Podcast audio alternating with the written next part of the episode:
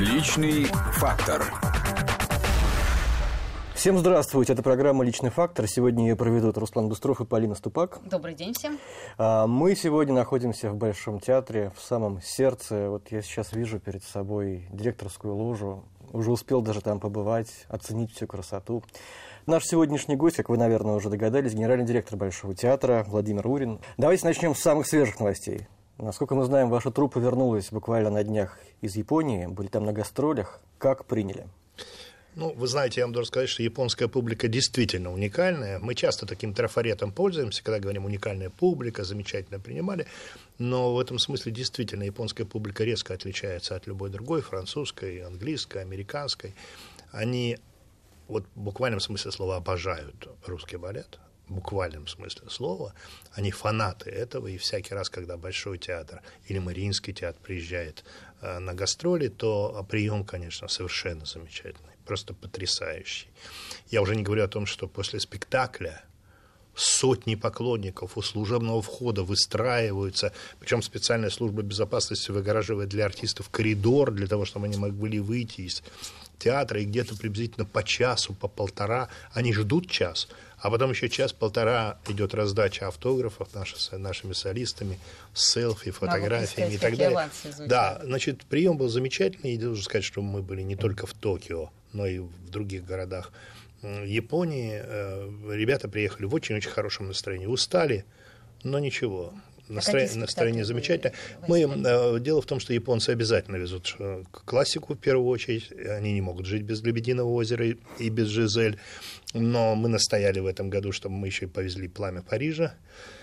Алексея Ратманского, и должен вам сказать, что прием был совершенно замечательный. И мы очень рады, что мы прорвали блокаду классического и все-таки уже разговариваем на языке современном в том числе. А чаще вывозятся все-таки классические да, постановки, да? да? Ну, вы знаете, я вам должен сказать, что мы должны понимать, что слава э, русского балета и советского балета, конечно же, в первую очередь это классика, это классические постановки.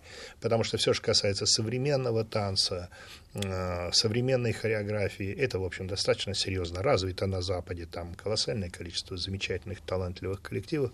Их, конечно, в первую очередь интересует вот этот высочайший уровень русского балета. Поэтому импресарио в первую очередь всегда, конечно, настаивает на том, чтобы мы везли классический репертуар. Большой театр остается визитной карточкой России? Ну, наверное, наверное, мне так кажется, потому что, ну, все-таки о себе это так говорить не очень. А это программа о вас, Да, я понимаю. Значит, я думаю, что все-таки, э, я думаю, что да, я, и я бы, знаете, как бы на этот вопрос ответил? Я бы сказал так, что на самом деле спрос сегодня э, на гастроли Большого театра, а это очень недешевое удовольствие, э, гораздо выше, чем мы можем предложить. Мы больше, чем двое гастролей, или там, ну, в крайнем случае, какие-то краткосрочные третьи гастроли мы позволить себе не можем. Мы должны работать здесь, в Москве. Вот. Так вот, я вам должен сказать, что у нас уже планы на гастроли Э, полностью сформированы на 18, 19, 20 год. А как сильно заранее вообще формируются Ну планы, вот да? вообще планы театра формируются на три года вперед. Владимир Григорьевич, а в связи с этими санкциями, антисанкциями, охлаждением отношений и накалением этой обстановки. Что-то изменилось, может быть, вас менее горячо принимают теперь? Вы знаете, я должен сказать, что мы по поводу санкций в культуре никаких э, ощущений не имеем. Абсолютно все то же самое. И главное, отношения это ведь человеческие, все равно находятся на уровне замечательном, э, доброжелательном абсолютно, искреннем. Знаете, билеты в Японии, в той же, да, Японии, значит, были в районе 200 э, долларов, э, да, цены на билеты, на хорошие билеты. Там, естественно, были и ниже, но до 200 долларов. Это не, не такие маленькие деньги для людей, но люди идут, зал, две тысячи с лишним мест переполнен, знаете, ну, и когда а на первом спектакле «Жизель», когда мы открывали русские сезоны, фестиваль, э, был премьер-министр Синзабе, э, так, естественно, как всегда, когда приходит большой начальник, то всегда и подчиненные идут вместе с ним. Вот. Так вот, для подчиненных не было возможности посадить. Они там разыгрывали билеты то количество мест, которое им было выделено по протоколу. Конкурс. Синзаба бы рассказывал, что у них был конкурс, ну, Синзаба как-то без очереди прошел, а все остальные просто разыгрывали билеты, потому что мест не было. Это вы сказали 200 долларов, а я посчитал, что в России, наверное, подороже даже билеты будут. Вы знаете, я вам должен сказать, что нет. Значит, вот большой билеты сегодня, э, значит, у нас э, на топовые спектакли балетные до 15 тысяч. А от? От 200 рублей. Да, просто я, конечно, смотрел вчера специально, когда есть интервью на ближайшие даты. Конечно, на ближайшие это надо сделать скидку, но там дешевле двух с половиной тысяч я не нашел ничего. Нет, нет, обязательно. У нас есть так называемые э, билеты для студентов, у нас есть так называемые стоячие места, у нас есть билеты 200 рублей. Мало mm-hmm. по специальной программе, и мы, более того, мы три раза в год, вот сейчас уже третий раз, значит, мы сделали такую программу «Большой молодым» и на топовые, в том числе, спектакли, которые стоят, ну, допустим, чтобы было понятно, там «Укращение строптивой» один из таких сегодня самых популярных спектаклей, балет Жана Кристофа Майо у нас стоит до 6 тысяч рублей. Мы весь зрительный зал сделали по 600 рублей. Но продавали билеты только по паспортам, кому от 18 до 25. И прийти люди могли только те, кто от 18 до 25. То же самое было сейчас со спектаклем «Евгений Онегин» в постановке Дмитрия Чернякова. На следующий сезон у нас три таких спектакля предусмотрены. Поэтому на самом деле э, есть целый ряд программ, когда есть возможность приобрести билеты дешевле. Более того, я ведь вам сказал, это топовые спектакли. У нас есть спектакли на новой сцене, да и в том числе и здесь, на большой, когда они не стоят до 15 тысяч, они стоят и 8, и 7. Я имею в виду предельный цену. Угу. Ну, самый дорогой это, наверное, щелкунчик, да? Ну, это, значит, да, вы знаете, да, как, да, просто как там у нас, как там у нас Особенно иронии судьбы, да, что любит русский человек, да, обязательно 31 да, числа да. пойти в баню. Вот то же самое приблизительно, что, значит, вот театральный зритель, и это целая традиция, обязательно должен попасть на щелкунчик в Большой театр. Я имею в виду, конечно, москвичей. Вот, он обязательно должен прийти в Большой театр. И это вот и вот что, что бы вы ни делали, все равно это надо обязательно сделать. Поэтому это самое тяжелое время Сейчас в Большом еще театре. купить э, билеты на Щелкунчик? А мы еще их не продавали. А, еще не, нереально. А Нет. когда начнете? За три месяца. А, три месяца. За три месяца. Вы о перекупщиках уже заговорили. Удалось ли эту проблему победить? Потому что и вводили продажу билетов по паспортам. Кстати, сейчас как? Вы говорите, что отдельным категориям продается по паспортам, а вообще? Это, я имею в виду, вот такого рода акции, программы, да? Ну, да. акции. Угу. И тогда мы можем у человека спрашивать паспорт на входе. А сейчас остальные билеты как? А, а остальные билеты мы продаем тогда, когда идет очередь. Вот э, первые дни продажи мы продаем по паспортам. Вот, по два билета в руки – но этот человек, эти билеты человек может распорядиться как хочет, он может именные. их подарить, а мы не можем, не имеем права. По законодательству не имеем права этого делать. Вы знаете, я много раз уже давал интервью по поводу того, что какие-то вещи удалось преодолеть, какие-то нет. Но я бы так сформулировал. Там, где есть дефицит, это закон экономики. Там обязательно появляются те или иные люди, организации, которые на этом дефиците начинают спекулировать и зарабатывать деньги. Казалось бы, ведь решение этой проблемы очень простое. Вот на самом деле вообще вот не, не говорить о перекупщиках, ничего. Надо просто сделать реальную цену. За сколько готовы купить, за столько и продавать. Но вы же понимаете, что мы социально ориентированный театр. Мало того, мы получаем от государства очень серьезную субсидию. Это в том числе деньги налогоплательщиков. И мы не можем себе даже чисто психологически позволить поднять цену, когда мы говорим сейчас о 15 тысячах рублей, для многих людей, можете себе представить при их заработных платах, что это за деньги? Но даже вот пенсионеры, которые... Ну, я про это и говорю, конечно. понимаете? Поэтому мы должны понимать, что мы должны понимать, что мы не имеем права. А там, где возникает эта проблема, там сразу возникают люди, которые на этом стремятся зарабатывать. Это законы экономики. И поэтому ввести здесь можно только такие контрольные функции. Причем э, контрольные эти функции ограничиваются по законодательству у театра. Дальше этим должно заниматься государство. Вот. Сейчас разработан проект закона, я надеюсь, что он в будущем году пройдет этот проект закона Министерством культуры Российской Федерации. Он очень серьезно подорвет Там штрафы, бизнес. Да, насколько я э, Там знаю, дело не, даже не в штрафах. Там на самом деле э, запрет э, продавать билеты нелицензированным сайтом. То есть это, это сразу будет переведено в, э, Такое законодательное. да, в законодательство. Э, там предусмотрено будет э, штрафы, там будут предусмотрены закрытие сайтов, э, которые продают эти билеты. Но, слава богу, это если такое законодательство появится, конечно, это очень поможет э, борьбе с спекуляцией. Если вернуться к вам лично, правда ли, что э, предопределил вашу судьбу случай, что все дело было в том, что вашим соседом был директор театра юного зрителя Кировского, а вы из Кирова? И таким образом вы познакомились с театром благодаря этому человеку. Неправда. Значит, немножко не точно, я бы сказал, вернее. На самом деле директором был э, директор театра «Кукол». А, не Тюза, а Кукол. Кукол. И я совсем маленький мальчишкой, значит, да, практически каждый день торчал около дверей театра «Кукол». Потом меня уже знали все Так билетеры. это он сосед был вашим? Он сосед, Ага. по дому. Мы жили Мгм, вместе. мгм. Мы жили вместе. И поэтому уже зная о том, что стоял мальчик, худенький, маленький мальчик, но поскольку потом выяснилось, что, значит, директор это, то меня уже пускали, просто даже не спрашивая это, ну, пускают и пускают. Вот, видно было дано такое распоряжение. И я тогда ведь вообще не осознавал и не понимал, что это станет страстью жизни. Это нет. Просто мне это нравилось. Вот я помню такое ощущение, что я вот тогда это очень любил. Вот я помню, завороженно на это смотрел.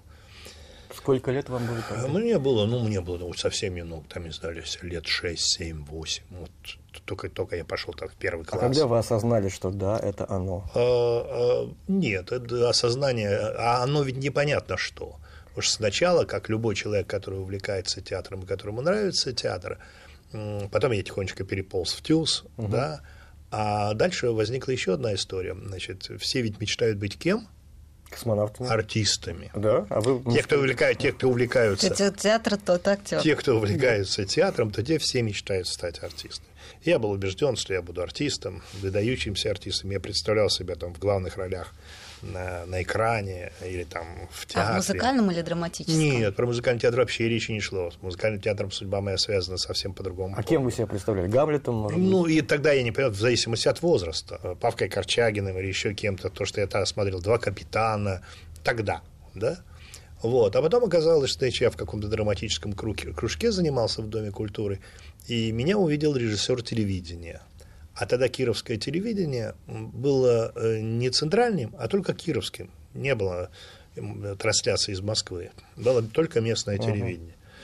Вот. И я вам должен сказать, что мы все передачи делали там сами в Кирове. Это были передачи детские, там про что-то это, про пионеров, про... Я помню даже, что я в каком-то спектакле играл значит, какого-то мальчика из подполья, и меня фашисты допрашивали, там меня били, а я сказал, нет, я вам ничего не скажу. Вот, я это помню, и я был очень знаменитым человеком в Кирове, э, поскольку, поскольку тогда люди очень... Телевидение была абсолютная новинка, это были 50-е годы. И когда я шел по улице, я говорю, вон, вот этот из телевизора. А вы что ощущали в этот? Вот, славу, Что славу, мечта сбывается? слава, да. Ну вот потом я решил поехать, э, значит, учиться. Я поехал поступать в театральное училище, поступил в него. Вот, но потом перевелся, э, значит, это было в Нижнем, тогда в город Горький, а потом перевелся в Кирове, открылся актерский факультет. Я два года проучился на актерском факультете и понял, что я никогда выдающимся артистом не А как вы это поняли? это уже мозги были, уже взрослый был. И тогда я понял, что надо поехать вот заниматься режиссурой. Мне очень А нравилось. вы бы тогда расстроились, когда поняли, Нет, что не сможете нет, быть нет. А это, это этап. Когда ты понимаешь, что ты не сумеешь в этом достичь чего-то, то я поехал поступать в, в Ленинградский театральный, тогда называли Ленинградский институт театра музыки и кинематографии, поступил Мгм. на режиссерский факультет. А никогда не думали быть менеджером? Вот. Нет, нет, нет. Как это это вообще тоже к вам? абсолютная случайность. Вообще, если говорить, то это вопрос такой цепи случайностей. Э, Я после армии пришел в э, Кировский ТЮЗ, там руководил им Алексей Бородин, ныне э, художественный руководитель молодежного театра Сосед в ваш. Москве, мой Тут сосед рядышком. и мой очень хороший товарищ. Вот. И я сказал, я вот хочу ставить спектакль, я режиссер. Он мне сказал, нет, вы знаете, режиссеры нам не нужны, у нас все ставки заняты, вот есть ставка заведующего труппой, вот если хотите, то это. А по поводу спектаклей поговорим, может быть, дадим поставить. А через год у нас забирали директора на повышение, он шел директором в филармонию, И оказалось, что нужен директор. И было мне тогда 26 лет. Мы сейчас сделаем небольшую паузу, послушаем новости и вернемся. Личный фактор.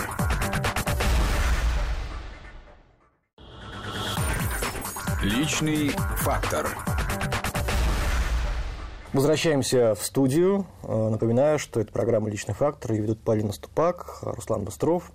И у нас в гостях, вернее, мы в гостях. Я привык, потому что к нам приходят в студию. А мы сегодня в гостях в Большом в театре. интерьерах прекрасной зеленой гостиной. На самом деле, вы знаете, что это не зеленая гостиная? Гендиректора На Большого самом деле. А какая? это, не, не- это сейчас она называется зеленая гостиная, но вообще-то это кабинет э, до недавнего времени кабинет генерального директора Большого театра. И в свое время здесь сидели великие, выдающиеся директора, конечно. Конечно. Это специальный был кабинет директора Большого театра. Вот сразу с выхода в ложу он мог выйти, посмотреть, что происходит на А сцене. ваш кабинет далеко отсюда? Рядом. Вы, когда рассказывали, как э, соглашались быть директором ТЮЗа Кировского, говорили о том, что долго принимали решение. Нет, не буду, нет, подумаю. И то же самое повторилось с Большим театром.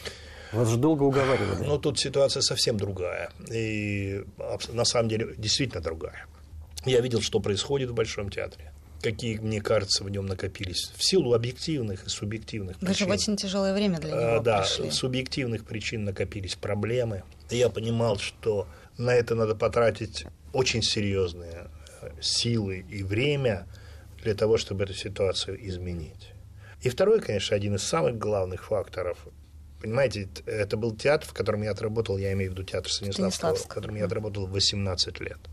Без малого, там, без, э, по-моему, Но это же практически полу- семья. полутора месяцев, да. И это семья, которая была создана. Понимаете, это были люди, с которыми много чего связано в этой жизни. И реконструкция этого здания, и, извините меня, пожары, которые были, и неудачи, которые были в этом театре, и успех, который, в этом, э, который этому театру пришел через некоторое определенное количество лет, что мы там работали вместе всей командой. Поэтому это, это было одно из самых э, как бы сильных, Сложных, да, сложных, моментов. со- сложных моментов принятия этого решения. В одном из интервью, по-моему, 2014 года, вы так говорили, в Стасике была команда. Мы спорили, ругались, хлопали дверями, обижались друг на друга, но мы знали, что мы команда, с которой ничего не страшно и все по плечу. Сегодня у меня такой команды в Большом нет, либо я пока ее не чувствую. Почувствовали ли вы ее? Здесь команда больше намного. Нет, я должен сказать, что, конечно, безусловно, за эти четыре года, во-первых, появилось достаточно большое количество людей э, новых. Помимо этого, те люди, которые работали здесь, я всегда, когда даже пришел, я сейчас не могу от этого отказаться, ведь э, это театр, в котором работает громадное количество талантливых людей. Вот это просто надо понимать. Этот театр как магнит к себе притягивает то, что называется талантом. И э, вопрос был, сумеют ли э, те люди, с которыми э, мне предстоит работать, удастся ли мне найти общий язык с ними, удастся ли, чтобы они стали в том числе командой, поверили в меня и тех, кто рядом со мной, э, кто это. Безусловно, сегодня я о том, что такая команда может быть не стопроцентно сформирована, но то, что она изменилась, что те люди, которые работали в этом театре, я еще раз я говорю не только о новых людях, кто работал в этом театре, поверил в то, что э, нам удается что-то сделать. Вот э, сегодня я могу сказать, что такая команда уже есть. Владимир Георгиевич, а когда вы впервые попали в Большой театр? О, это трудно сказать. У меня такие отрывочные впечатления. Я был студентом, эм, когда учился в Ленинграде. И мы обычно почти каждую субботу-воскресенье на третьей полке плацкартного вагона, там, где вот вещи клали э, в свое время, такие вагоны были, там Ну, была да, третья да, полка. есть еще. Да, может быть, я сейчас уже не езжу в этих вагонах. А было бы интересно увидеть вас там Я просто в Сапса, я в Сапса, я боюсь, что уже не заберусь. Вот, значит, э, мы за 3 рубля дав, э, значит, 3 рубля, я помню этот тариф, э, 3 рубля дав проводнице, пр- проезжали в Москву, или они нам говорили, нет, ребят, сегодня у нас проверка будет, они уже знали, что будет проверка, вот, и сегодня нельзя. Вот, и на третьей полке на субботу-воскресенье приезжали в Москву. Это было счастливое театральное время, потрясающее. Это был тогда театр, э, это был тогда театр э, Олег Николаевич Ефремов, современник, тогда еще на площади Маяковского.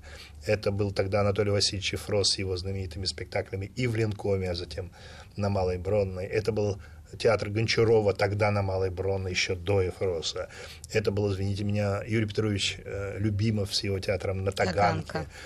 Я должен сказать, это был замечательный театр э, Валентина Плучика с потрясающей трупой. Я могу этот список продолжать перечислять. Это было счастливое театральное время. Я тогда не очень увлекался музыкальным театром. Я скорее все-таки был человеком театра драматического. И э, э, любил его, знал его, понимал его. И э, редко ходил в музыкальные театры. Но был несколько раз. И помню первое впечатление, я уже рассказывал об этом как-то, связанное с Майей Михайловной Плесецкой. Я за какие-то дешевые э, просто там копейки купил входной билет – на балкон, наверное. Да, да, угу. да, да. И, значит, стоял там. Помнишь, что стоял на одной ноге, потому что вторую некуда было поставить. Вот, значит, это был утренний спектакль, как ни странно, не вечерний. Утренний спектакль, и я спектакля не помню, а Плесецкую помню. Вот энергетика, которая от нее шла, я тогда вот бы как завороженный смотрел. Но уже потом, когда я переехал в Москву, это было в 80-е годы, когда я уже переехал в Москву, то, естественно, я здесь бывал и смотрел спектакли Бориса Санча Покровского, видел практически всех выдающихся э, певцов того времени, слышал и я уже не говорю про артистов балета, про первые знаменитые тогда спектакли Юрия Николаевича Григоровича. А как вы тогда с музыкальным театром познакомились? Вы знаете, э, вот ведь вот оказывается, что все зависит от людей, которые тебя окружают. Так случилось, что моя жена, она музыкальный критик. да? Да, угу. да, да. Она, она человек, который любит э, музыкальный театр, знает музыкальный театр, понимает, чувствует музыкальный театр. Поэтому э, я вам должен сказать, что первое время я сопровождал ее Потом втянулись а сами. потом втянулся сам, да. А и, потом... и мое решение, кстати, в театр Станиславского прийти из Союза театральных деятелей, это было скорее даже не мое решение, а решение Ирины Санны. А Ирина Санна как э, отреагировала на ваше новое назначение? Ирина Санна, когда, когда вы имеете в виду большой, да. она была категорически против. Почему? Ну, это надо спросить ее, но она была категорически против. Она говорила, что не надо уходить из театра Станиславского, что зачем тебе это надо и так далее, и так далее. Давай останемся здесь. А сейчас? А я ее не послушался. А вот сейчас ее тоже надо спросить. Я ее не, не спрашиваю. Лучше не спрашивать. А что? Я вам так скажу. Не я вам так скажу. Э, э, у нас в семье так, э, как решение принято. Не обсуждается. Чего его, нет, чего уже дальше его обсуждать? А кто принимает обычно решение? Ну, обычно мы принимаем вообще на самом деле вместе решение. Это правда. И я всегда советуюсь, и, конечно, и в этом случае я советовался, но еще раз повторяю, получал вот такое абсолютное э, ее отрицание и нежелание идти э, работать в Большой театр. Но когда решение принято, мы уже э, это не обсуждаем, чего? По, потеряв, значит, волосы по голове не плачут, да? Так говорят, да? Вот, понимаете, принято решение, все вперед вперед, дальше надо дело делать. Ну, понятно, ее совет. Это действительно было непростое время для Большого театра, было очень много скандалов, и один из последних, перед вашим приходом, скандал с Сергеем Филиным, когда его облили кислотой. Вообще артист – это непростой народ, конечно. Э, это личность, которой очень трудно управляться, и вы, как директор, наверное, должны это делать. Вот я когда спрашивал вас о команде, я отчасти это имел в виду. Удалось ли вам найти общий язык, и как вам удается не выносить ссоры из избы сейчас? Ну, вы знаете, во-первых, ссор всегда есть. Вы же понимаете, что такой организм, как когда 800 артистов, оркестр, хор, миманс, балет, опера, 800 человек. Это невозможно сделать одному человеку. И когда я говорю слово «команда», я всегда предполагал, что обязательно рядом с тобой должны быть люди, которые разделяют твою точку зрения, а самое главное – позицию по отношению к тому, как делать театр и как выстраивать производственные человеческие отношения. И, конечно, две ключевые фигуры, э, помимо заместителей, которые у меня появились заместители новые, но две ключевые фигуры э, появились в театре за время э, моей работы здесь. Это музыкальный руководитель театра Туган Сухиев и, извините, руководитель балета Махар Вазиев. Значит, я вам должен сказать, что они и выстраивают эти отношения. Мы лишь только договариваемся о том, как и что – возникают критические ситуации, ну, конечно, я включаюсь в эту критическую ситуацию. В чем возникает суть вопросов и конфликтов с артистами? Вот главная проблема. Им не дают петь, им не дают танцевать, а они убеждены, И что вообще они это творчески могут. развиваться. И творчески развиваться. И эти руководители, они ничего в этом не понимают, а я талант, я выдающийся артист, и я все имею возможность сделать. И как бороться Как с с этим бороться? Можно? Конечно. Как же? Договариваться, Ситуация- компромисс? Нет, нет, нет. Ситуация должна быть предельно честной и открытой. Когда идет назначение на партии, кто это должен определять? Руководитель. Не чиновник, нет. Нет? Руководитель может ли подсказать? Вся голосования? Хореограф, А, ничего подобного. Есть человек, который создает спектакль. Хореограф. Ты единственное, что должен сделать как руководитель, ты должен ему дать возможность познакомиться с труппой так, чтобы любой человек имел возможности на это претендовать. Но дальше, как только хореограф выбирает этого артиста или этого, разговоры заканчиваются. То же самое в оперном спектакле.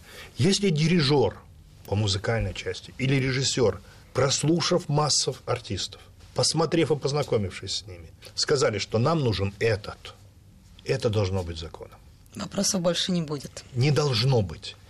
Более того, с артистом очень легко разговаривать. Вот совсем недавно мы расставались с одним артистом, и он сказал, ну вот меня не ценят, я там такой выдающийся и так далее, и так далее. и так далее. Владимир э, Юрьевич, я можно вас попрошу эту историю рассказать буквально через минутку, после небольшой паузы?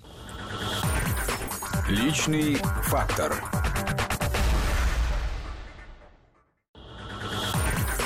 Личный фактор.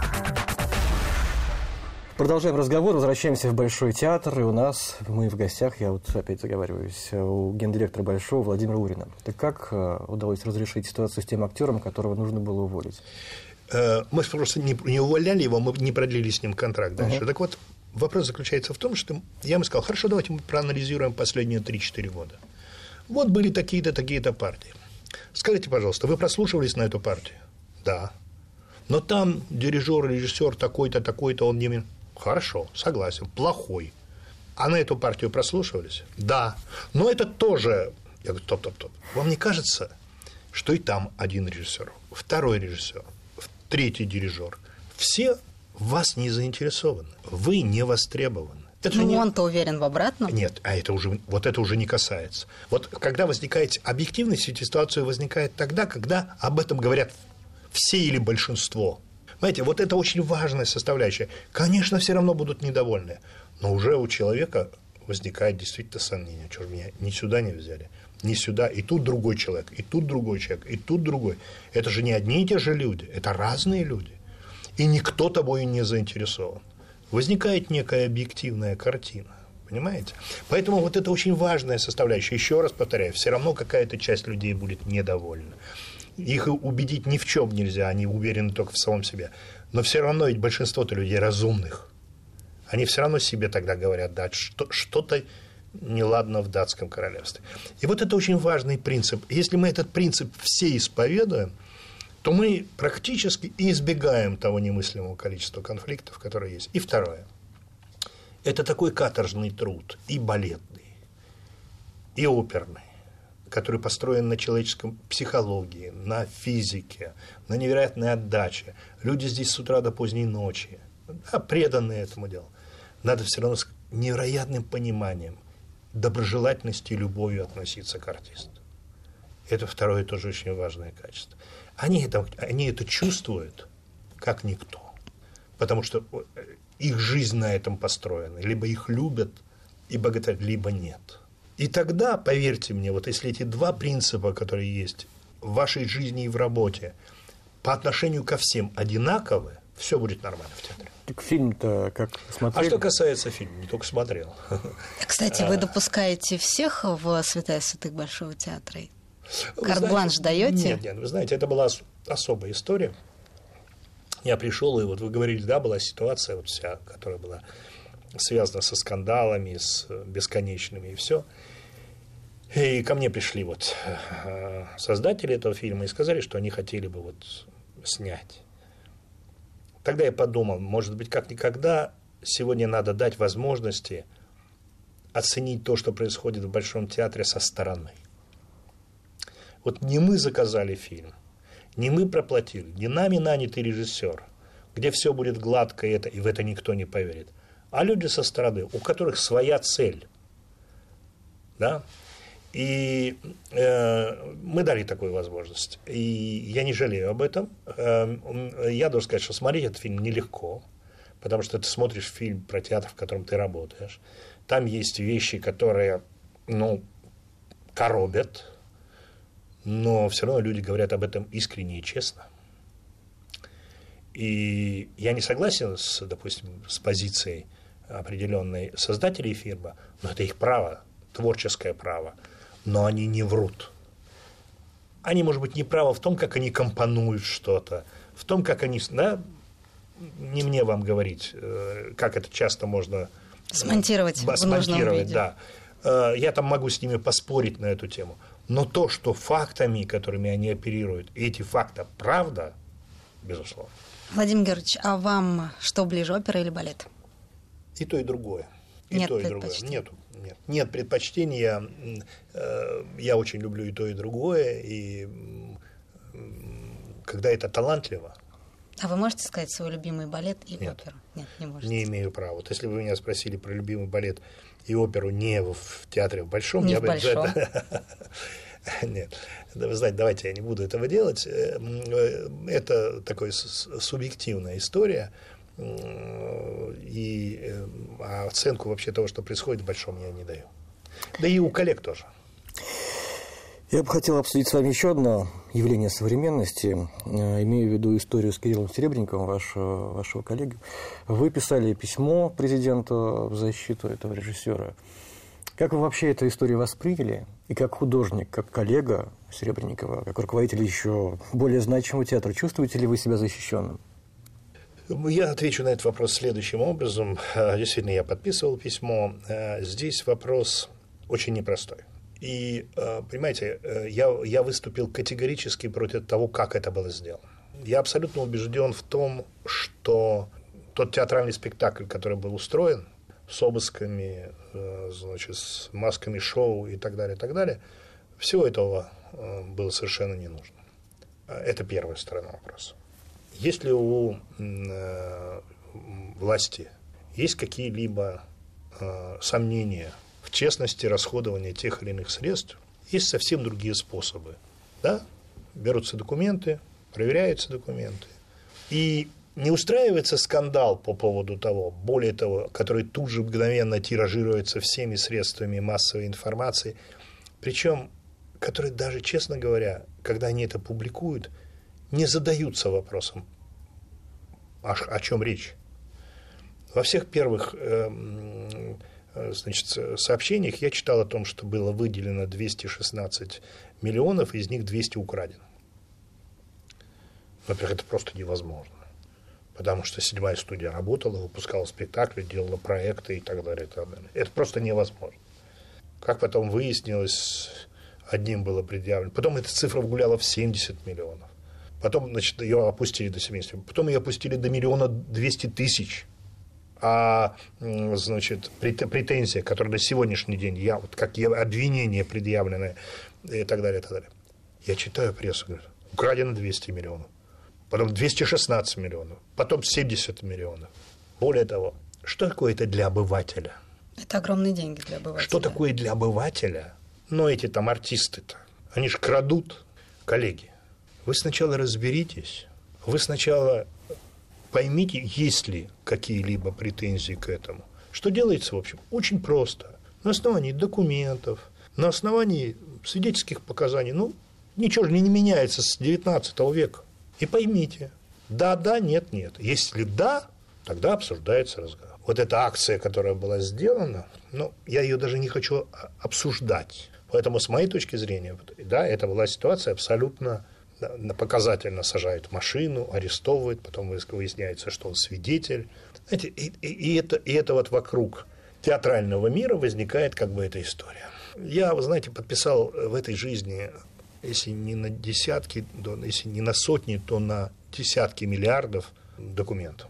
Наша система и финансовая, и законодательная столь несовершенна, что если вы хотите найти нарушение и признать меня виновным, это ничего не стоит сделать. Говорю вам это абсолютно однозначно. Она настолько противоречива, Что такое нецелевое расходование государственных средств, за которые вы можете подплатиться? Они считают, что это не целевое расходование, а я считаю, что целевое. Театр-то делаю я. Я их израсходовал, эти деньги, а доказать это могу. Они говорят, не целевое расходование. И так далее. Понимаете? Поэтому э, моя позиция здесь достаточно определенная. Все должно быть под контролем, безусловно. Это страна, в которой воруют, и мы это с вами знаем. Это страна, в которой коррупция, и мы с вами это точно тоже знаем. Но только еще раз повторяю, абсолютно в цивилизованных, нормальных рамках закона. Давайте разберемся, давайте попробуем выяснить, давайте разберемся, а после этого, если у государства есть претензии, мы это обсуждаем. Тем более, что вы имеете дело все равно, господа, с художниками. И невольно возникает мысль, хотите вы того или нет. Как только подобного рода обвинения начинаются, это а кто этот человек? А почему вдруг по отношению к нему? Этот вопрос, естественно, абсолютно возникает. Вот и все. С вашей точки зрения, должен разделять художественный руководитель и директорство вот эти должности? Вы знаете, я знаю э, выдающихся художественных руководителей, которые одновременно являются директором, конечно. Но э, есть люди, которые в этом вообще ничего не понимают. Э, Кирилл Серебренников относится к этим людям.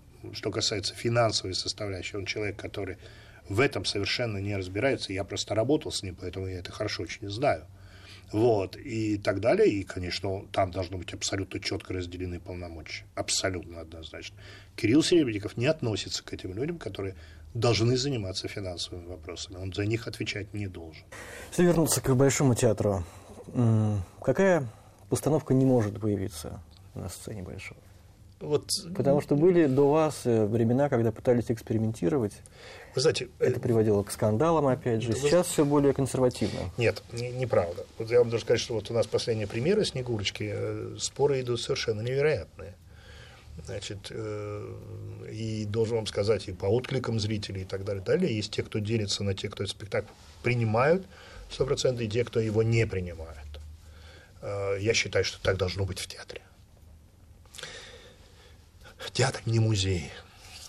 Понимаете, мы можем, на самом деле, Большой театр может безбедно жить. У нас заполняемый зал 100%. Мы можем бесконечно показывать «Лебединое озеро», «Жизель», «Пиковую даму», Евгения Онегина, 30-40-летние э, постановки, э, которые поставлены 30-40 э, лет назад или 50 лет назад в красивых декорациях. Артисты будут выходить красиво, замечательно петь. Это будет музей. К театру это не будет иметь никакого отношения. Театр – это учреждение, которое занимается искусством. Искусство – это всегда поиск, это всегда эксперимент, это всегда попытка разговаривать современным языком.